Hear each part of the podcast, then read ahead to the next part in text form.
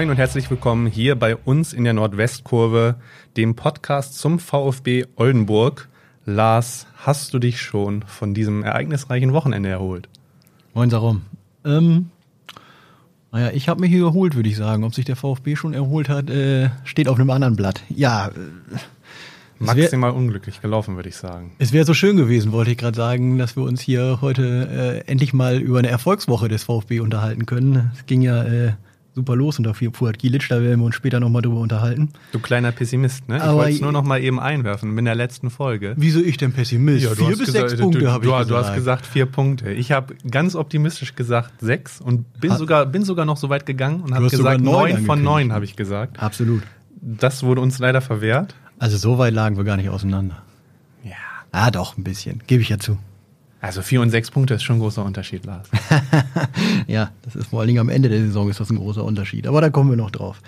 Ja, es hätte alles so schön sein können, aber das letzte Wochenende muss man aus VfB-Sicht sagen, äh, ist schlecht verlaufen. Man könnte auch sagen, maximal schlecht verlaufen. Ja, gegen ähm, Viktoria Köln, also noch, nur noch mal, um das so ein bisschen äh, rekapitulieren zu lassen. Genau. schönes Wort, rekapitulieren. Ja.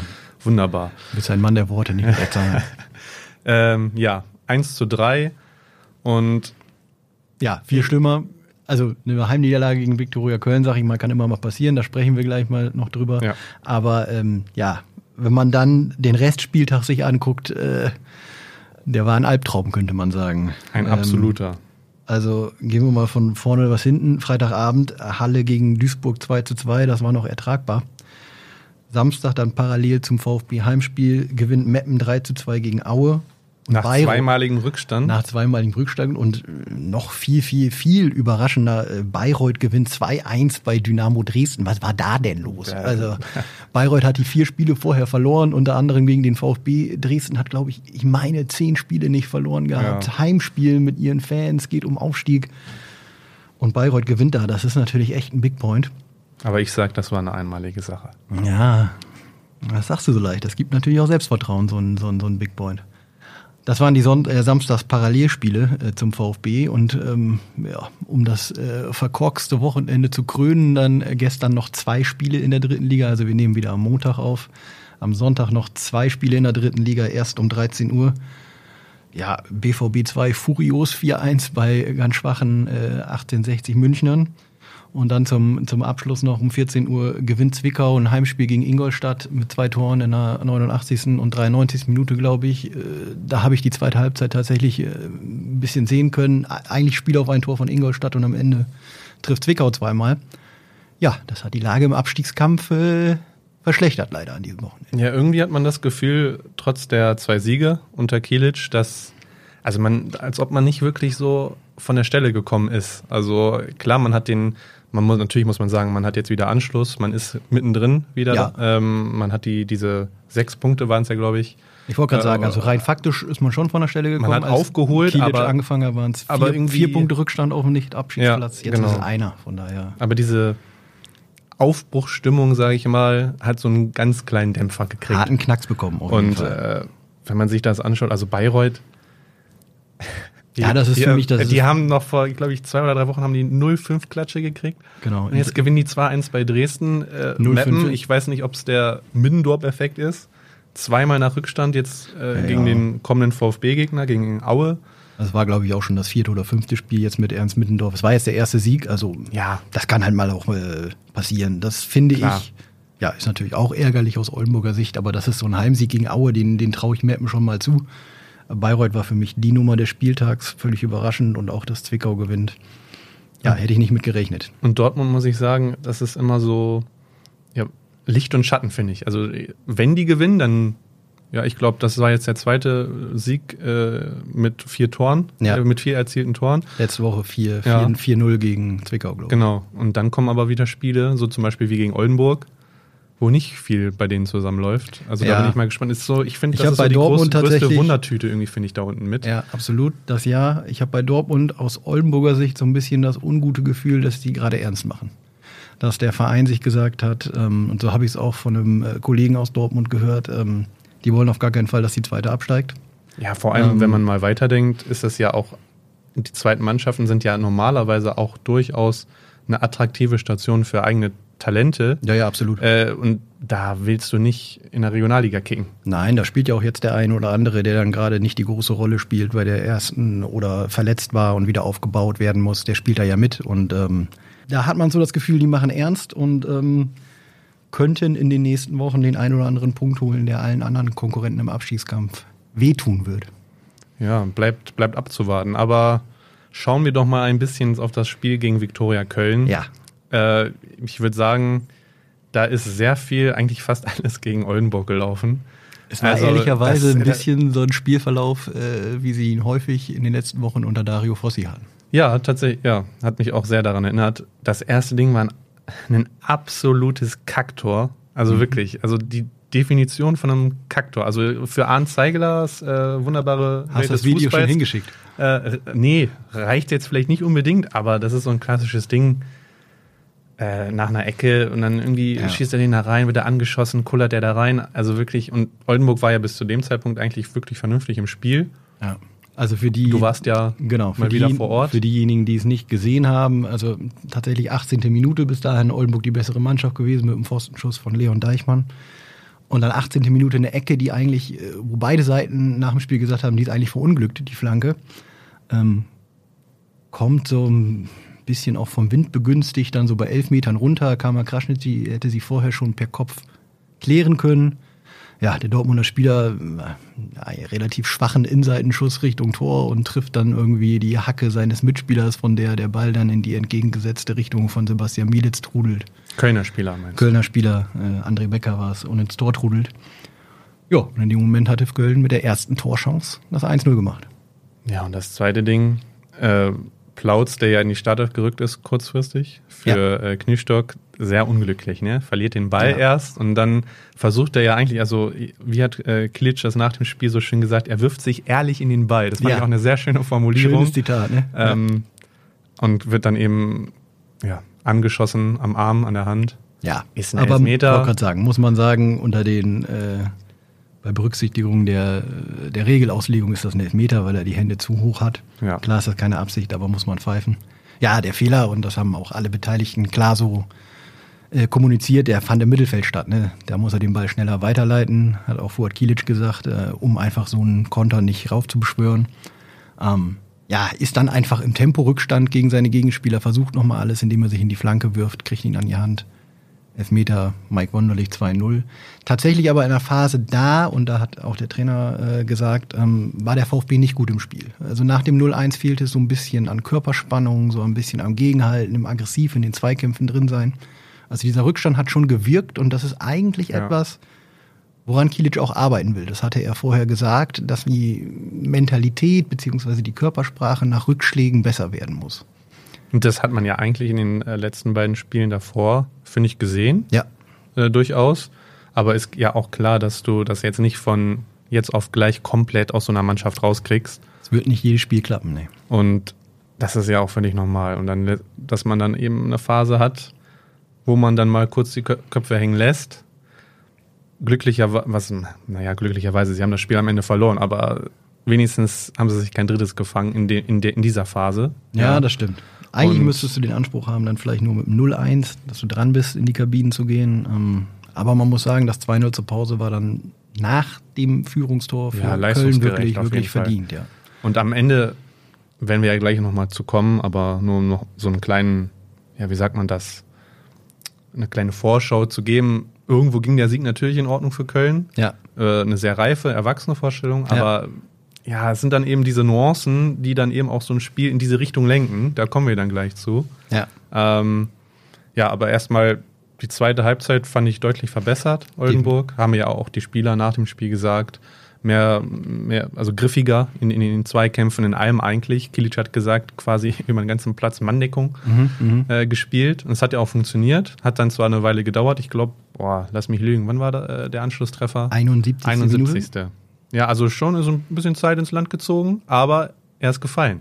Ja, aber Und- wie du, wie du sagst, der VfB war dann deutlich besser im Spiel, hat so ein bisschen klarer und einfacher auch gespielt. Ähm, schon häufiger tatsächlich vorgekommen, dass dieses einfache Spiel nach Rückständen, längere Bälle, schneller in die Spitze spielen, ähm, eigentlich ganz gut funktioniert.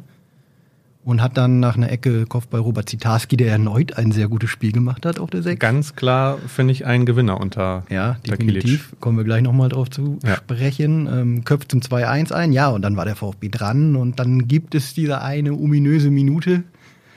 Ja, Das waren mehrere Minuten, also sehr ereignisreiche Minuten, so von der 78. bis zur 82. Da war sehr war sehr viel los. Ich, Ja. äh, ich weiß gar nicht, was, was vor dem, naja, fangen wir mal damit an. So in der 80. glaube ich war es glasklare Elfer. Also Hasenhüttel äh, zu dem Zeitpunkt eingewechselt, ähm, Stürmer, langer Ball, ich weiß, ich muss von Meschel gewesen sein, ich glaube, er war von Mischel, ja. ja. Habe ich gerade auch nicht Äh, ganz sicher im Kopf. läuft in den Strafraum Seite, rein ja. und wird, wird so klar von, von seinem Gegenspieler, vom Kölner, von hinten gezogen, fällt hin und das war ja, das waren locker zwei, drei Meter, die er gezogen wurde, äh, fällt dann im, im Strafraum hin, kein Pfiff.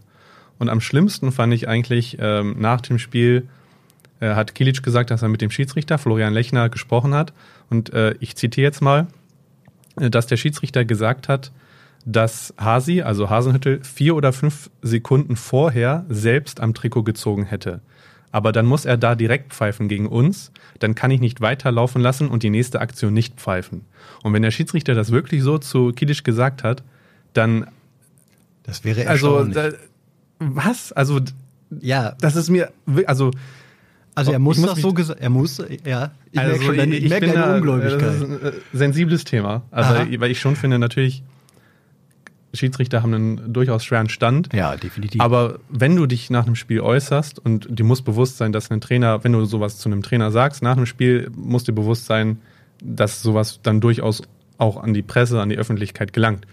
Er hat es auch nicht also- nur zum Trainer gesagt, er hat es auch zu Hasenhüttel gesagt, der uns das auch erzählt Ja, hat. genau. Ähm, und das also das ist ja und ich habe mir das auch nochmal angeschaut, der hatte super Sicht auf die ganze Situation, sein Linienrichter hatte nur super Sicht und dann da nicht zu pfeifen und wenn er wirklich Ja. nur deswegen nicht gepfiffen hat, war. Ja. also ja, sprachlos. Ich bin Ja. absolut sprachlos. Vor allem äh, Also man, ja, ey, wirklich, man ist ja auf der Tribüne, ich saß ja auf der Tribüne natürlich, man ist ja wahnsinnig vorsichtig erstmal im ersten Moment. Ja. Aber da, das ganze Gefühl, alle um mich herum, alle sofort, der hält ihn doch, der hält ihn doch. Ja. Man will es ja nicht, ne? man möchte irgendwo auch die Sicht des Schiedsrichters äh, natürlich ähm, dann bewerten können, aber es war ein ganz klares Gefühl, dass es ein Foul war und dann haben wir ja zum Glück äh, in der dritten Liga äh, herzlich willkommen im Profitum die Möglichkeit auf dem Laptop nochmal eben schnell nachzugucken im Ja. Livestream, äh, was es war. Und ähm, ja, alle waren sich einig, klarer Elfmeter. Ähm, der Magenta-Kommentator sitzt tatsächlich auch ähm, eine Reihe hinter uns im Stadion und ähm, war auch komplett überzeugt, äh, nachdem er die Bilder gesehen hat, dass es ein Elfmeter ist. Und ich habe es mir dann nach dieser Erklärung, die Kilic geliefert hat, auch nochmal angeguckt. Und ich sehe aber auch, Ja, das, ich, ich sehe, auch- ich sehe auch das Halten von ich- nicht. hab ich nicht Äh, gesehen, nein. Ich, klar ist Das ist- irgendwo, es gibt einen Körperkontakt und er setzt natürlich seinen Körper auch ein, aber derjenige, der hält, ist der Gegenspieler. das, was vor dem Foul geschieht, ist für mich völlig normales Ganz äh, normale. sich, äh, sich behaken, hakeln. Ja, das ist völlig würd- normal. aber das, mal, ich würde es noch nicht mal Hakel nennen eigentlich. Also klar, sie sind in der Nähe und es gibt irgendwo einen Körperkontakt, aber es, es gibt kein Halten vom Oldenburger Spieler. ja, also es macht mich. Ich merke schon. Ich bin selber Stürmer und das macht mich, das macht mich kirre sowas, weil da, müssen, da muss ich einhaken. Wir brauchen noch einen in Oldenburg. ja nee. Du bist selber Stürmer. Dafür, Reicht das nicht? Nee, nicht fit genug. Und äh, ich habe ja, ich habe ja die Verpflichtung bei der Nordwestzeitung. Ne? Ach so, ich ja, ich glaube, okay. das kriege ich nicht alles unter, Hut, äh, unter den Hut. Ja. Mit, mit Familie. Du bist natürlich auch stark überbezahlt. Ich weiß nicht, ob der VfB sich das leisten kann. Ja, das ist ein gu- guter Punkt.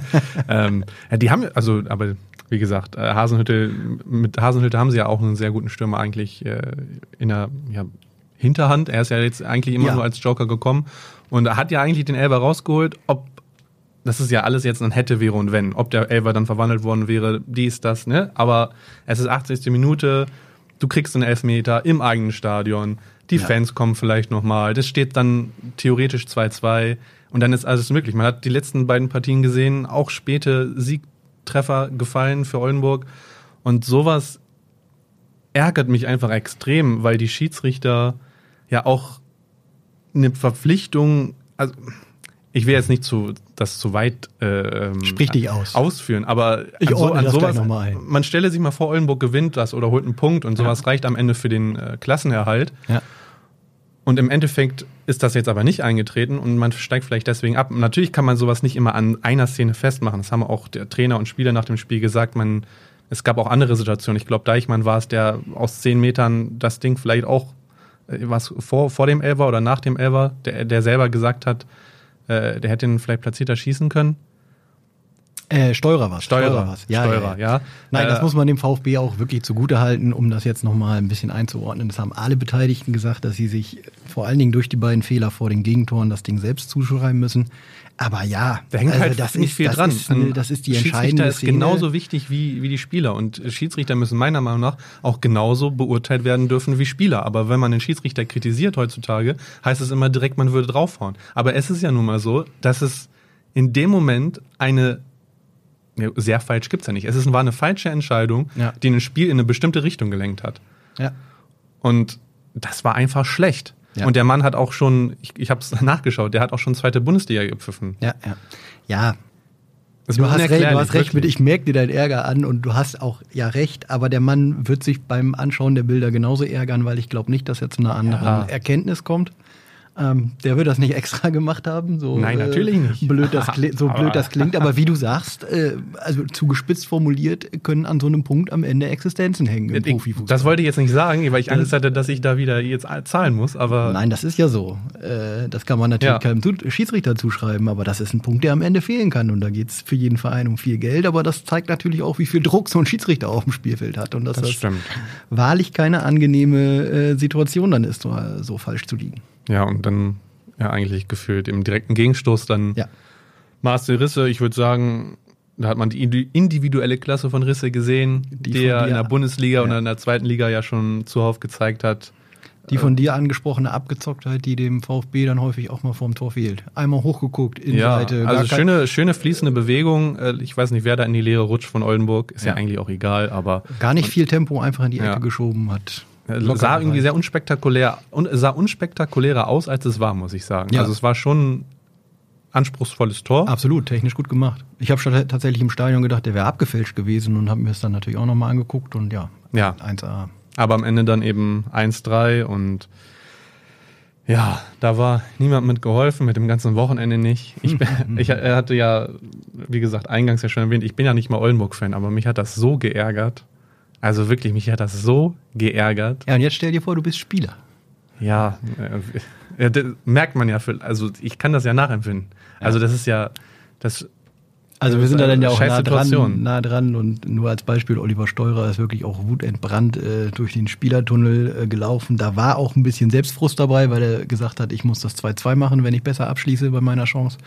Aber ja, da war einfach der Frust zu spüren. Das ist der VfB ist wirklich gut zurückgekommen in der zweiten Halbzeit. Wurde am Ende nicht belohnt. Ähm, schwierig für den Kopf, aber ich meine, weiter geht's, ne? Ja, ich glaube, trotzdem muss man ja, das liegt ja dann jetzt auch vor allem am, am Trainerteam, aber natürlich auch an den Spielern, jetzt versuchen, da, das Positive rauszuziehen äh, aus dem Spiel und auch davor die Woche zu sehen mit den zwei Siegen ähm, und dass man sich da jetzt nicht zu sehr dran aufhängt. Ja. Ähm, wo wir dann ja eigentlich, eigentlich bist du ja der Mann der Überleitung. Ich, wollt, ich war auch schon kurz davor, dir ins Wort zu fallen, aber ich habe gedacht, ich will nicht immer so unhöflich Reden sein. wir doch mal drüber, was Oldenburg in den letzten Spielen besser gemacht hat als vorher. Wo hat Kilic Gewonnen. jetzt wirklich? ja, da Ja. kann ich jetzt nicht. Äh, ja, Bist du platt, ne? ja. Äh, was hat Kilic besser gemacht? Wir haben ja vorher viel selber gemutmaßt und selber ja nicht, nicht Vorschläge gemacht, aber ne, geguckt, wo kann er ansetzen, aber wo Ja. hat er denn, was hat er denn letzten Endes wirklich gemacht? Ja.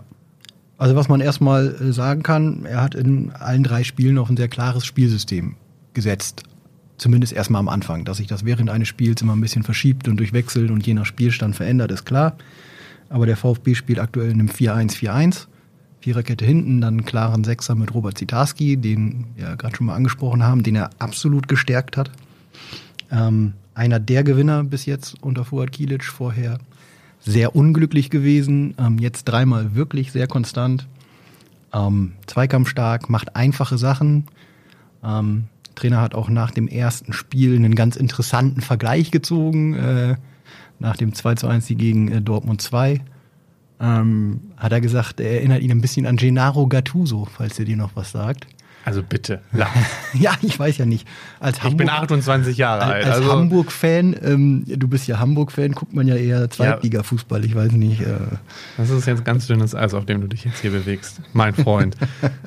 Nein, äh, natürlich, Gattuso, äh, klar, damals die Milan-Zeit mit, äh, mit dieser Altherrentruppe, was die da abgerissen haben, es war ja unfassbar, wirklich. Ja, ja. Ähm, aber interessant, dass er diesen, diesen Ja, genau, zieht. interessanter Vergleich und natürlich jetzt äh, von einer ganz großen Bühne gezogen. Aber was er damit sagen wollte, es geht ihm darum, Robert Zitarski soll den Zweikampf gewinnen und den Ball weiterspielen. Das hat er so gesagt. Er soll ja, danach, zwei Aufgaben. Er soll danach den Ball an den nächsten Mitspieler weiterleiten. Mehr erwartet er nicht. Damit hätten viele Spieler Bundesliga gespielt mit diesen Qualitäten.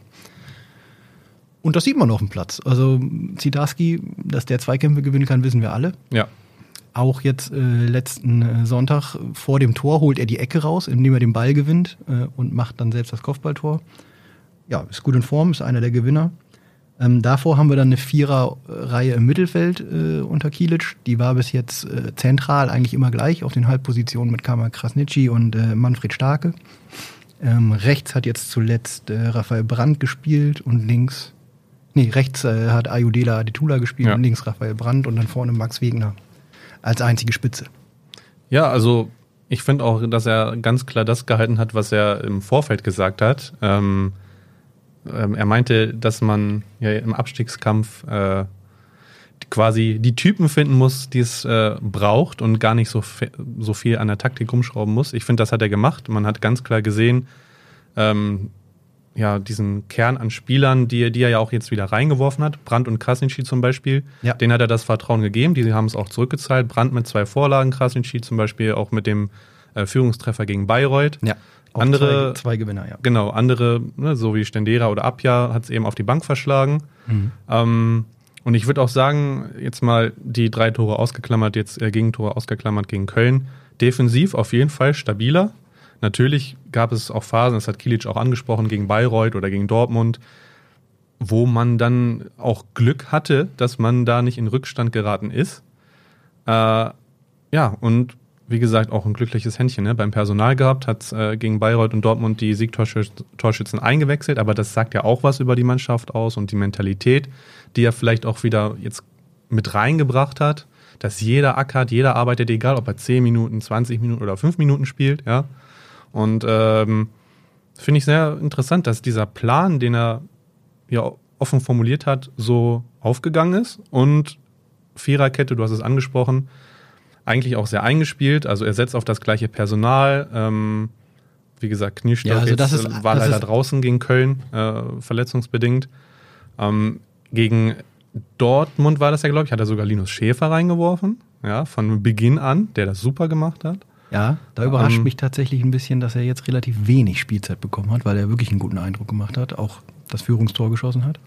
Ja, und sonst, äh, wir hatten ja, ich glaube, jetzt schon die ersten drei Folgen immer philosophiert, ja, zweiter Stürmer neben Wegner. Ne? Mein Lieblingsthema. Hat er nicht gemacht. Hasenhütter hat es jetzt sogar, glaube ich, nach dem letzten Spiel nochmal gesagt. Ja, ja, würde mich freuen. Naja, gut, ne? dass ihn das freuen kann, das, äh, wenn ich, wenn also, ich, das ist jetzt aber auch nicht überraschend, weil ja. Äh, das ist ja sein Platz, der fehlt. Ne? Ja, also der Fokus, den Fuad Kilic an den ersten Tagen im Training gelegt hat, das war definitiv, defensiv äh, die Stabilität. Ähm, das hast du gerade schon gut angesprochen. Ihm ist es wahnsinnig wichtig, dass die Spieler sich auf den Platz vertrauen, dass jeder weiß, wo er steht und die Abläufe kennt. Ähm, er soll sehr großen Wert auf Disziplin legen. Da herrscht richtig ein strenger Ton im Training, habe ich gehört. Und ja, er hat natürlich jetzt das Pech gehabt, dass am Sonntag kurzfristig Nico Kniestock, auch einer der Gewinner unter ihm, ausgefallen ist, erkrankt.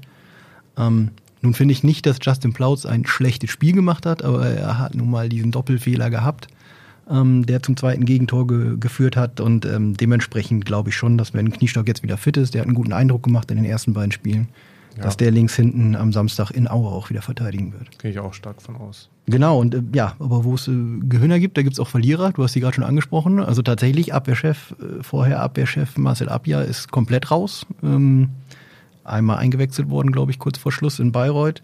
Marc Stendera spielt gar keine Rolle, noch gar keine Minute gespielt. Ähm, ja, da gibt's halt äh, theoretisch drei Positionen, wo er spielen kann. Die klare Sechs oder die beiden Achterpositionen, aber ja. da haben Zitarski, äh, Starke und Krasniki die Nase vorn. die das ja aber auch sehr gut machen. Also, Genau. Ne? Also es gibt jetzt zurzeit auch keinen Grund zu ändern und das ist äh, etwas zu ändern und das ist ja auch ein Faktor, den du gerade angesprochen hast. Es wird wichtig sein, dass der VfB eine eingespielte, ja, mindestens neun, zehn Leute aus der Startelf, das die gleichen sind, die immer auf dem Platz stehen, um eben diesen, Ab diese Abläufe zu kennen. Ja, mein Lieblingsthema, ich würde ja gern mal Patrick Hasenhüttel vorne sehen. Ich bleib dabei. Als einzige Spitze oder zusammen mit Wegner? Ja, das ist die große Frage. Jetzt habe ich ja gerade gesagt, es ist wichtig, die Abläufe zu kennen. Das heißt, eigentlich würde ich nicht vom System abrücken. also würdest du Wegner rausnehmen? Ja, eigentlich auch nicht. Ja, aber Da hat der Trainer, der, ja, der, Butter bei die Fische. Wen, du, du, du stehst jetzt an der Seitenlinie und du willst jetzt, oh, Hasenhüttl der hat sich super im Training angeboten. Der hat Ja. die beste Trainingswoche abgerissen, die es jemals gegeben hat, ja? Ja. Und du stehst jetzt vor der Aufgabe, gut, spiele ich mit Doppelspitze, lasse ich so, nehme ich den Kapitän raus. Wen würdest du für Hasenhüttel rausnehmen? Worauf würdest du setzen? Trainer Blanke. Da ich das System tatsächlich nicht umstellen würde, würde ich, glaube ich, tatsächlich es einfach einmal ohne Max Wegner versuchen in der Konstellation. Und dann die folgende ein- Frage, ist- er wer ist ist dann dein Kapitän? Oh. Das ist auch wichtig. Ja, da bin ich ehrlich gesagt immer relativ entspannt. Ähm, der Kapitän ist zwar eine, natürlich eine wichtige Rolle in der Mannschaft, aber ähm, das kann für mich ein Oliver Steurer sein, das kann, kann sogar ein Manfred Starke sein oder gibt es Sebastian Mielitz hinten die Binde. Das finde ich jetzt äh, tatsächlich. Da bin ich kein Fan von. Ja, aber auf dem Platz äh, ist der Kapitän auch überbewertet. Also die müssen schon sich schon alle die Meinung geigen können und, und wissen, äh, wie die Ordnung aussieht etc. Ist natürlich keine unwichtige Position, aber das sehe ich jetzt nicht äh, als dann die Kernfrage an.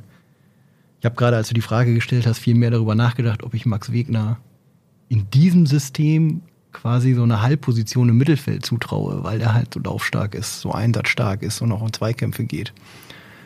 Allerdings von der Spielstärke her sehe ich da doch Starke und Krasniki passender. So dass ich es einfach mal, ich meine, er hat jetzt die ganze Saison vorne gespielt. Er, er ist wichtig für die Mannschaft, definitiv. Toller Mannschaftsspieler, äh, wichtiger Faktor. Aber er hat halt als Mittelstürmer erst sechs Tore. Ich müsste jetzt, du bist ja eigentlich der Mann der Zahlen, ich weiß es nicht aus dem Kopf, ich fürchte, das weißt du auch nicht, ob es eine Mannschaft in der dritten Liga gibt, wo der beste Torschütze weniger als sechs Tore geschossen hat. Ah, da hast du mich auf den Ja. falschen Fuß erwischt. Das Guck mal, Hausaufgabe für nächste Woche an uns beide. Das gucken wir doch mal nach. nicht. Ja. Sechs Tore als bester Angreifer. Manfred Stark hat auch sechs Tore erzielt. Ist einfach ein bisschen wenig. Also Ähm, tatsächlich, aber äh, was ich jetzt natürlich äh, jetzt gerade so im Kopf habe, ähm, wo wir gerade drüber sprechen, äh, da wir ja auch gleich über Aue sprechen werden. Ja. Äh, ich glaube, deren Top-Scorer und auch äh, Tor, Top-Torjäger ist Nazarov und der hat auch nur acht Tore. Also Ja, aber es sind schon mal acht. ja. Ja. Also kann ich titeln. Äh, Sind schon mal 25 Prozent mehr als Max Wegner, wenn ich richtig gerechnet habe. Oh, dünnes Eis. Ja, komm, lassen wir das. ja, äh, ja. Lange Rede, kurzer Ja. Sinn. Lange Rede, kurzer Sinn. Also- ich würde es einfach mal mit Hasenhüttel im Sturmzentrum versuchen, und zwar von Anfang an. Und wenn dann Max Wegner derjenige ist, der geopfert werden muss, dann würde ich es mindestens ein Spiel einfach mal probieren, wie es läuft. Okay, also Denn ich, finde, dass Patrick Hasenhüttel nach seinen Einwechslungen in den letzten Wochen immer einen guten Eindruck gemacht hat. Ja, auf jeden Fall. Ich finde, dass er dem Spiel eine andere Facette gibt, weil lange Bälle, hohe Bälle dadurch gefährlicher werden. Er kann sie ablegen, er kann selbst gefährlich werden. Und du hast halt so den klassischen Neuner vorne drin. Und wenn wir in die große Welt der Bundesliga gucken, ist der klassische Neuner, äh, nachdem er mal kurz weg war, überall wieder vertreten. Ja. Und du brauchst einfach solche Tore, wie Hasenhüttel sie in Bayreuth in der 90. Minute zum 2-1 äh, geschossen hat, dass einer einfach mal den Fuß im 5-Meter-Raum hinhält. Und dieser Typ ist Max Wegner eben nicht. Ja, auch solche Situationen wie jetzt gegen Köln, den Elfmeter. Also, ne, du läufst da als, der ist über, glaube ich, über 1,90 oder 1,89, irgendwie sowas. auf jeden Fall. Auf jeden Fall schon äh, ein Schrank. Ja. Und ne, der kriegt den Ball auf den Kopf, in dem, wenn, er nicht festgehalten wird, ja. Und Ähm, deswegen äh, stimme ich dir da zu, dass so ein Stürmertyp auf jeden Fall gefragt ist. Das ist doch schön. Äh, wenn ich jetzt äh, quasi bei der berühmten, bei dem berühmten Boulevardblatt mit den vier Buchstaben arbeiten würde, würde ich Ja. titeln äh, Blanke verfrachtet Kapitän auf die Bank. Eieieiei. Nein, natürlich ich, nicht. Bin kein auch kein Fan von, äh, von diesem besagten Blatt. Die äh, wollen wir nicht äh, sagen, wie die heißen. Aber gut, äh, sei es drum. Ja, also, du würdest Hasenhüttel eine Chance geben. ich würde es einfach mal probieren. Definitiv. Können wir ja äh, mal, wir, wir sehen den, äh, wir sehen Fuad Kilic ja bald. Ja. Vielleicht bringst du ihm das dann ein bisschen näher, deine Idee. Ah, du sprichst über Mittwochabend. Ja, da weisen wir am Ende nochmal drauf hin. Da findet die nächste Ausgabe unseres NBZ-Talks statt, aber ja, später mehr. Wir haben ja jetzt eigentlich alles abgefrühstückt, was jetzt war. Schauen wir doch mal auf das, was kommt. Ja. Wir haben eben ja eigentlich ja schon äh, darüber gesprochen, dass er ja seinen Kern an der Mannschaft gefunden hat. Mhm. Wenn man jetzt einen ähm, Blick darauf wirft, wer theoretisch ausfallen könnte die nächsten Wochen. Ja. Stichwort Gelbsperre. Ja. Dann würden mir als Hei, Trainer hei, hei. meine nicht vorhandenen Haare zu Berge stehen, glaube ich. Du würdest Ähm, dir die Haare raufen, ja? wenn ich welche hätte, ja. Ähm, wenn ich, ich habe mir das ja aufgeschrieben, sieben, ja, sieben Spieler sind von einer Gelbsperre betroffen. Sechs, ganze sechs davon sind aktuell Stammspieler unter Kilic. Wahnsinn, ne? Zwei davon sind die beiden Innenverteidiger, die gesetzt sind mit Steurer und Deichmann. Ja. Dann hast du mit Krasnitschi und Brandt die zwei, die auch super unter ihm aktuell funktionieren. Chitarski Ja. und eben, ja, vielleicht erübrigt sich das, ja. Wegner hat auch eine Gelb, äh, drohende Gelbsperre vor sich. Ah, ja. Vielleicht erübrigt sich, vielleicht musst du ihn gar nicht rausnehmen, sondern er nimmt sich selber raus. Aber das könnte ja auch Das hoffen wir jetzt mal einfach nicht für ihn. Nein, natürlich nicht. Aber das könnte natürlich auch, äh, wenn wir vielleicht auch gleich mal kurz auf das Restprogramm schauen, könnte ja auch vielleicht ein taktisches Mittel sein, dass man sich jetzt nicht unbedingt eine Gelbsperre abholt von einem Spiel gegen, ja, weiß ich nicht, Ingolstadt oder Ja, da wir da, ich glaube, Essen. ich glaube, so weit kann der VfB nicht gehen. Also das ist eine, das ist eine wahnsinnig skurrile, ich glaube, selten dagewesene Situation überhaupt bei Profimannschaften, dass sieben Spieler aus einer Mannschaft vor einer Sperre stehen Ja. bei der nächsten gelben Karte. Das finde ich schon krass.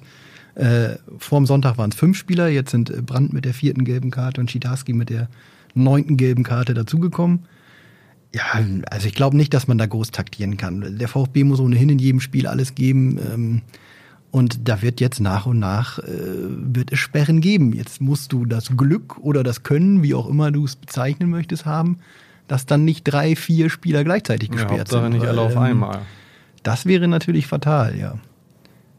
Ja, andere Trainer, äh, Stichwort The Special One, die haben das äh, schon das ein oder andere Mal ihren Ja. Spielern gesagt, dass äh, Das hat es auch mal in Bremen tatsächlich gegeben. Ähm, da weiß ich, dass sich zweimal freiwillig äh, die fünfte gelbe Karte abgeholt haben vor dem Auswärtsspiel in München, nach dem Motto, da holen wir eh nichts. Das hat aber damals auch für ho hohe, hohe, Wellen, hohe Wellen ja geschlagen. natürlich, im, im Endeffekt ist es ja auch Wettbewerbsverzerrung. Ja.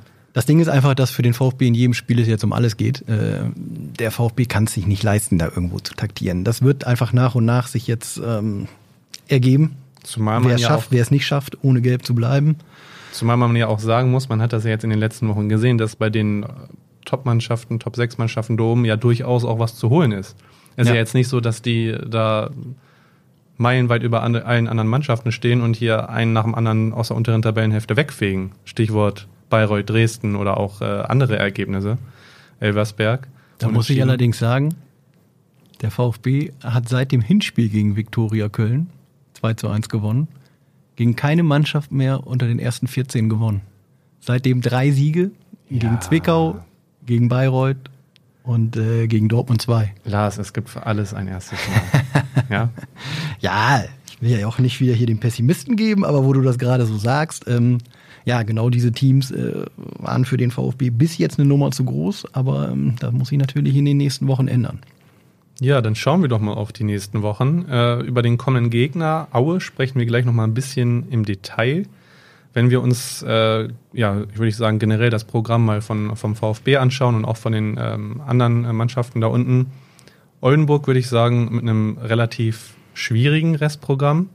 Äh, ich habe mir da tatsächlich die Mühe gemacht und mal von den ganzen äh, Restprogrammen der Mannschaften da unten die, ähm, ja, wie sagt man das, die, den Positionsschnitt quasi ausgerechnet. Ah. Und äh, da ist so Oldenburg auf Da ist jeden er wieder Fall. der Mann der Zahlen. Ja, da ist Oldenburg auf jeden. Fall ähm, oben mit dabei. Ähm, einige Aufstiegsaspiranten, äh, tatsächlich fünf Gegner aus der oberen äh, Tabellenhälfte dabei, wie Ja. du das ja auch eben schon so schön pessimistisch formuliert hast. Lange nicht mehr gewonnen gegen Mannschaften aus der oberen Tabellenhälfte. Äh, das wären unter anderem Wien, äh, Dresden. Also wir gehen jetzt vom aktuellen äh, Tabellenstand aus, Ja. Stand 27.3. Äh, das sind Wien, Wiesbaden, Dresden, Freiburg, Saarbrücken und Mannheim alles Mannschaften, die dicht beieinander stehen und auch durchaus noch Ambitionen auf äh, Aufstieg haben. Ja, da ist der Tabellenplatzschnitt, der liegt bei neun. Mit Abstand würde ich sagen, am, ja, am, am miesesten hat es Zwickau getroffen. Äh, die haben ganze sechs Gegner von da oben und spielen, haben die auch eigentlich jetzt alle die nächsten Wochen. Also die spielen als nächstes gegen Wien Wiesbaden, danach gegen Saarbrücken und danach direkt gegen Freiburg 2. Mhm. Äh, also für die könnte es theoretisch schon in den nächsten drei Wochen, könnten die sich verabschieden, wenn es da schlecht läuft. Und ähm, ja, da ist, wie gesagt, äh, der Tabellenplatzschnitt der achte Platz und dann kommen Wobei ich sagen muss, dass das Restprogramm von Zwickau und Oldenburg recht vergleichbar ist. Ja, Zwickau ist noch etwas schwieriger. Ja. Beide haben 27 Punkte, also ähm, Zwickau muss unter anderem noch gegen Osnabrück ran. Ja. Ähm, also ohne Frage ein schwieriges Programm, zumal Zwickau auch noch beim VfB spielen muss. Leider nicht in Oldenburg, haben wir schon mal drüber gesprochen. Vorletzter Spieltag Oldenburg gegen Zwickau im Marschwegstadion wegen des Landesturnfestes äh, belegt. Glaub schon das seit, kannst seit, du dir nicht ausdenken. Seit wirklich. zwei Jahren, glaube ich schon. Ähm, Kann man sich nicht ausdenken. Läuft wohl auf, auf noch einmal ein drittes Mal auf Hannover hinaus. Ja, aber vergleichbares Restprogramm ähm, und auch beide Mannschaften mit am wenigsten direkt, direkten Duellen. Also ja, ähm, die spielen noch selbst gegeneinander und beide noch gegen Essen, die man noch im erweiterten ja, ähm, Abstiegs... Ja. Äh, äh, Kreis zählen kann. Ähm, alle anderen Mannschaften haben mindestens noch drei direkte Duelle, was natürlich auch heißt, äh, dass da jeweils immer Punkte geholt werden. Ne? Ja, auf jeden Fall. dementsprechend ist da auch dann, sage ich mal, in Anführungsstrichen die Schwere des Restprogramms ähm, ja vergleichbar, also vergleichsweise nicht so gut jetzt. Also äh, Bayreuth und Dortmund haben mit Abstand das schwächste Restprogramm, weil die eben auch gegen viele Mannschaften von da unten spielen, unter anderem auch selber gegeneinander. Ja. Äh, die haben zum Beispiel auch noch Mappen. Ich würde immer ähm, sagen, es ist das vermeintlich, äh, vermeintlich schwerste Restprogramm, weil vermeintlich, vermeintlich einfachste Restprogramm. In so letzten Wochen einer Saison passieren die verrückten Dinge. Äh, da geht es für die eine Mannschaft nicht ja. mehr um so viel, da geht es für die andere Mannschaft nicht mehr um so viel.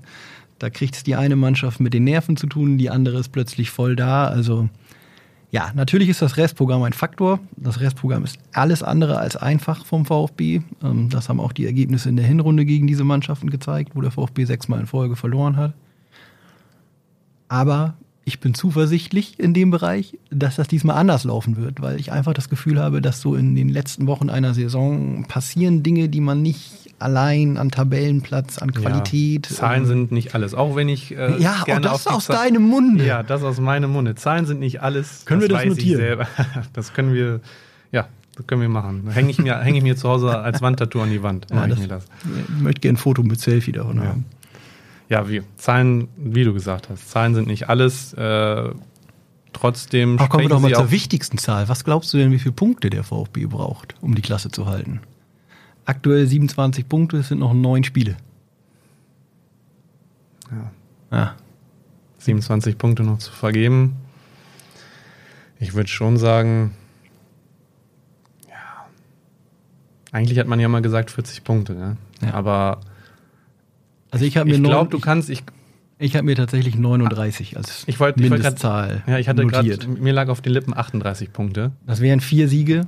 Die glaube ich auch wirklich, die brauchst du. Ja. Ähm, natürlich auch drei Siege oder drei Unentschieden, das ist egal. Aber ich glaube, diese zwölf Punkte sind das Minimum.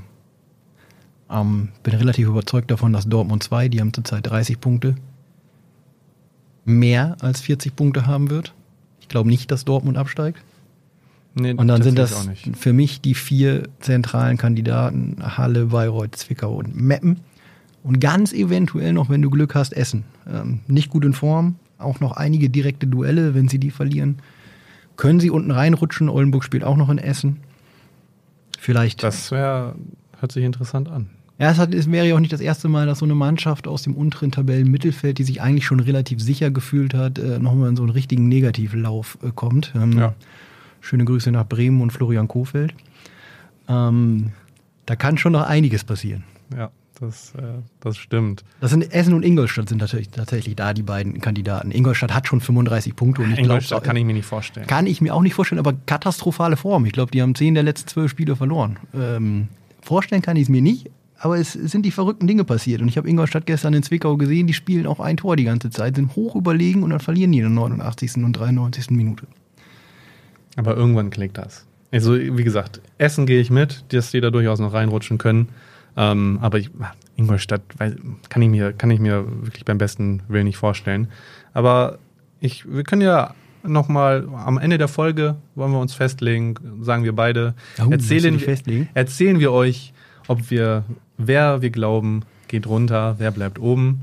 Legen wir uns einfach heute schon mal fest. Lass uns doch jetzt festlegen. Jetzt haben wir gerade drüber gesprochen. Ja, ich lege mich fest, Meppen, Zwickau, Bayreuth und Halle und der VfB hat am Saisonende 39 Punkte und bleibt dank des besseren Torverhältnisses gegenüber dem Hallischen FC, der zu oft unentschieden spielt, in der Liga. Das ist tatsächlich, also die, die Unentschieden, ne, die brechen denen das Genick. Ich tatsächlich gehe ich da, gehe ich voll mit. Ich habe mir auch aufgeschrieben, Meppen, Zwickau, Bayreuth und Halle. Ich habe ja gesagt, 38 Punkte Oldenburg. Im Endeffekt ist es mir am Ende scheißegal, wie viele Punkte Oldenburg holt. Hauptsache, die bleiben oben. Ja, ich glaube, das geht allen so. Ja. Ähm, Bei Halle, ich, sehe ich so, ähm, bei Halle sehe ich so ein bisschen die Gefahr, die haben unter Stritoristis noch kein Spiel verloren unter dem neuen Trainer. Ähm, allerdings halt auch fünfmal unentschieden gespielt, zweimal gewonnen. Das ist ja jetzt schon mal aus deren Sicht ein Riesenlauf gewesen, sieben Spiele, Spiele nicht zu verlieren. Aber Ja. ich glaube nicht, dass sie die Qualität haben, das äh, weiter fortzusetzen. Die haben auch ein relativ schwieriges Restprogramm. Ähm, das ist so meine Hoffnung, dass die nicht so viele holen. Und dass sie nicht über die 40 kommen. Wie gesagt, Bayreuth, ich habe es ja eben schon, ich habe es vorhin ja schon gesagt, für mich das Spiel gegen Dresden war eine Eintagsfliege und Zwickau bin ich eigentlich der Überzeugung, dass spätestens nach dem äh, Spiel gegen Osnabrück, dass die weg vom Fenster sind. Also Ich fand Zwickau gestern auch wirklich schwach, aber ich meine, sie haben 2-0 gewonnen, sie haben Ja. alle, alle Argumente auf ihrer Seite. trotzdem. Also sind, wir, sind uns, wir sind uns einig, Oldenburg bleibt oben, Meppen, Zwickau, Bayreuth und Halle gehen runter. Ähm, ich hoffe mal, wir haben seherische Fähigkeiten, Lars, und dass es, dass es auch am Ende so äh, alles in Kraft äh, treten Es wird. wird natürlich eins zu eins so kommen. Wie soll es Ja. sonst, Ja. soll's sonst ausgehen? Ja, dann werfen wir doch mal einen Blick auf äh, jetzt das kommende Wochenende Ja. auf, und auf den kommenden Gegner, Erzgebirge Aue.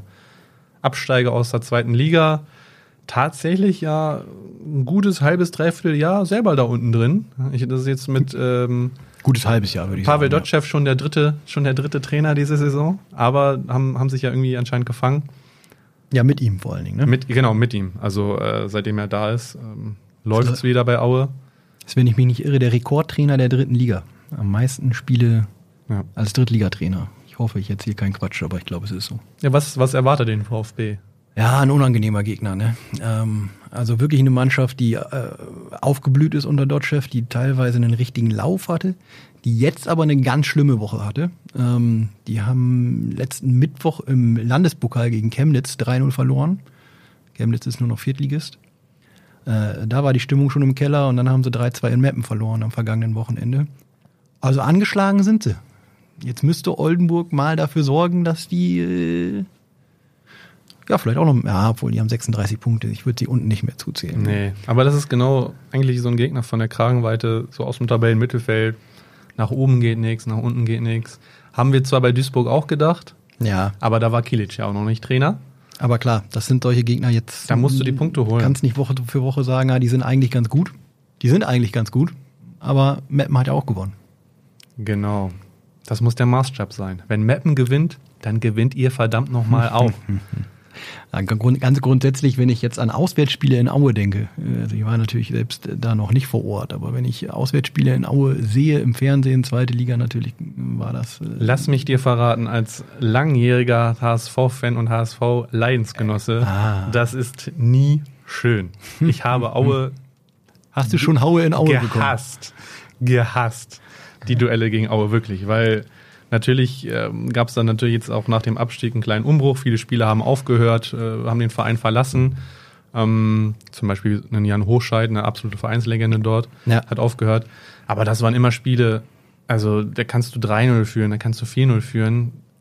Die sind irgendwie immer noch da. Ja, ja, die Und sind gerade jetzt unter Dotchev, klar, du hast gesagt, jetzt zwei Negativerlebnisse, aber trotzdem, ähm, hinten stehen sie, ja, durchaus stabil, würde ich sagen. Offensiv sind sie jetzt nicht wirklich besser als Oldenburg. Ich äh, müsste ja, ich äh, zwei Türchen mehr erzählt. genau zwei Türchen mehr erzielt. Wir haben, ich habe es eben schon angesprochen. Dafür 14 weniger kassiert. Ja, genau, eben die angesprochene äh, defensive Stabilität. mit Nazarov, äh, ich glaube, äh, zwölf Scorer sind es, acht Tore, vier Vorlagen. Ja. Ähm, dann äh, Marvin Stefaniak, der ähm, ja, Flügelspieler hat unter anderem auch mal beim VfL Wolfsburg gespielt. Ja. Also, ne, klar. Also, Also da braucht man schon sich eine keine Truppe, Illusion machen. In der, in der dritten Liga, da kann jeder kicken. Ja. Aber äh, wie gesagt, das ist jetzt kein Offensivfeuerwerk, was da äh, Aue auf den Platz stellt. Das wird äh, ein Das wird das berühmte Kampfspiel. Spiel. Äh, Der Platz wird umgegraben. Da wirst dir mit Sicherheit eine gelbe Karte einhandeln. Ist Ja. nur die Frage, wen es am Ende trifft. Ja. ja. Und am Ende musst du da irgendwie mit drei Punkten wegfahren. Aue ist eine Mannschaft, die Spiele mit Beteiligung von Aue sind immer knapp. Also die, wenn die gewinnen, gewinnen die mit einem Torunterschied 2-1, 1-0, 3-2. Äh, sie verlieren, äh, wenn sie verlieren, äh, mit sehr wenigen Toren Unterschied. Also das wird so ein richtig schönes, dreckiges Spiel werden, wo die drei Punkte am Ende bei Oldenburg bleiben müssen. ja. Also es wird unangenehm. Ja. Definitiv. Ähm, Aber auch für Aue muss es unangenehm werden. definitiv, aber fernab äh, von der Tabellenkonstellation und von der Wichtigkeit eines Sieges halte ich Aue für eine sehr schwierige Aufgabe. Ja. Aber wir sind in einer Phase, in der der VfB jetzt einfach punkten muss. Und Kilic hat ja auch gesagt, äh, man darf sich jetzt nicht immer ihr das Branding als Underdog geben, Genau. sondern man muss in jedes Spiel, also eigentlich, sollte, es ja, interessante sollte, eigentlich sollte es ja immer so sein, aber Ja, auch eine ganz interessante Aussage, weil der VfB das natürlich schon auch ja zu Recht durch die begrenzten finanziellen Möglichkeiten monatelang getan hat in der dritten Liga. Dass er schon gesagt hat, wir gehen eigentlich in der Regel in jedes Spiel als Außenseiter. ja. Und jetzt hat Kilic in einer in eine seiner ersten Pressekonferenzen gesagt, wir können jetzt äh, jedes Mal erzählen, wie gut die anderen Mannschaften sind. Wir dürfen uns nicht jedes Mal als Außenseiter fühlen. Wir müssen mutig und mit Selbstvertrauen in die Spiele gehen. Das halte ich schon mal für einen guten Einsatz, äh, Ansatz. Ähm, und deswegen sage ich jetzt auch einfach mal, äh, der VfB gewinnt am Samstag mit 1 zu 0 in Aue. Ich tippe Zu jetzt- null. Zu null. Das erste zu null Spiel Ja. unter Kilic und seit, weiß ich nicht. Seit drei Jahren. Ja. Nein, natürlich nicht. Ja, aber seit sehr langer Zeit. 1-0 Sieg mit drei Gelbsperren, sage ich. Also quasi ein lachendes und ein weinendes Auge. genau. Also ohne, ohne Gelbsperre, wenn du dagegen hältst und kämpfst in Aue, was du tun musst, kann ich mir nicht vorstellen, dass der Nee, VfB da ohne Gelbsperre rausgeht. Ich tippe tatsächlich, auch wenn es Oldenburg nicht weiterhelfen wird, ich, ich glaube, mehr als ein Unentschieden ist nicht drin. Ich glaube, äh, ja, ich will mich da jetzt auch nicht auf ein Ergebnis festlegen. Na gut, 1-1. Ah, vielleicht auch 2-2. Also, Ah, 1-1. 2-2 sind schon viele Tore für Aue-Verhältnisse. Ja, für Oldenburger auch. Wobei man sagen ja, muss, viele Tore im Sturm, ne? ja, jetzt, jetzt bist du aber. hier- Ja, nein. Um wieder zum Positiven zu kommen, ich sag äh, 1-0 Hasenhüttel, kurz vor Schluss. Ja, komm. Ja. Wieder, wieder nicht von Anfang an, äh, weil er auf Wegner setzen wird. Und, äh, aber es wird irgendwie ein Abstauber kurz vor Schluss. Ja. Ein dreckiger Sieg. Sowas ist das, ist Genau, das was das der VfB in Bayreuth vor allen Dingen geholt hat. Gegen Dortmund fand ich, war das noch, obwohl das Tor auch spät war, ein bisschen überzeugender. ja. Ja, ich, wie gesagt, ich sag 1-1. Und jetzt muss die Null einfach mal hinten stehen, weil ohne mal ein zu Null-Spiel äh, wird es auch schwierig, jedes Mal zu gewinnen. Ja, das, das ist klar. Ja. Das ist eine einfache Rechnung. War was für Phrasenschwein, ne? Ja, hast ja Ja. recht, hast ja recht. Ja, dann äh, tatsächlich, normalerweise erscheinen wir immer im Zwei-Wochen-Rhythmus, aber mein lieber Herr Kollege Ja. hat sich Urlaub genommen. Deswegen, Lars, hören wir uns erst wann wieder? Ich fühle mich schlecht, ich fühle mich schlecht, aber die Osterzeit äh, bin ich mal eine Woche raus. Äh, wir hören uns wieder am Dienstag, den 18. April. Das ist dann, glaube ich, meines Wissens nach nach dem Auswärtsspiel in Ingolstadt. Genau. Das heißt, da sind dann die Partien Aue, Wiesbaden, Ingolstadt äh, vorbei. Dann stehen noch sechs Spieler aus. Da sind wir schon ein bisschen schlauer, würde ich sagen. Und du hattest ja eben schon angesprochen, dass wir den Cheftrainer vom VfB Oldenburg ja selber zu Gesicht bekommen werden Ja. und auch mit ihm sprechen werden. Ja. Was genau hat es damit auf sich? Ja, genau. Wie ihr wisst, äh, gibt's ja seit de dieser Drittligasaison einmal im Monat unseren VfB-Talk. Ähm, und an diesem Mittwoch, also dem 29. März, wenn ihr das noch rechtzeitig hört, ist Fuad Kilic bei uns zu Gast. Im Oldenburger Lamberti-Hof findet er am Mittwochabend ab 18.30 Uhr statt. Da freuen wir uns auch drauf, oder? Wenn ihr habt die Chance, uns live und in Farbe Genau, sehen wir sind nämlich tatsächlich sogar beide dabei. Ja. Ähm, erstmals können vorher auch Fragen übrigens äh, eingereicht werden. Das heißt, wenn ihr Lust habt und das rechtzeitig hören, schickt doch gerne mal ein paar Fragen an Fuad Kilic an red.sport.nwzmedien.de. Ansonsten könnt ihr euch diesen Talk tatsächlich dann auch live ansehen, entweder auf nwzonline.de, auf youtube.com slash nordwesttv oder auf unserer Facebook-Seite von der NWZ. Ähm, ja, das ist eine schöne Sache, oder? Auf jeden Da Fall. werden wir dem guten Mann noch mal ein bisschen äh, auf den Zahn fühlen. Ich bin, ich bin gespannt.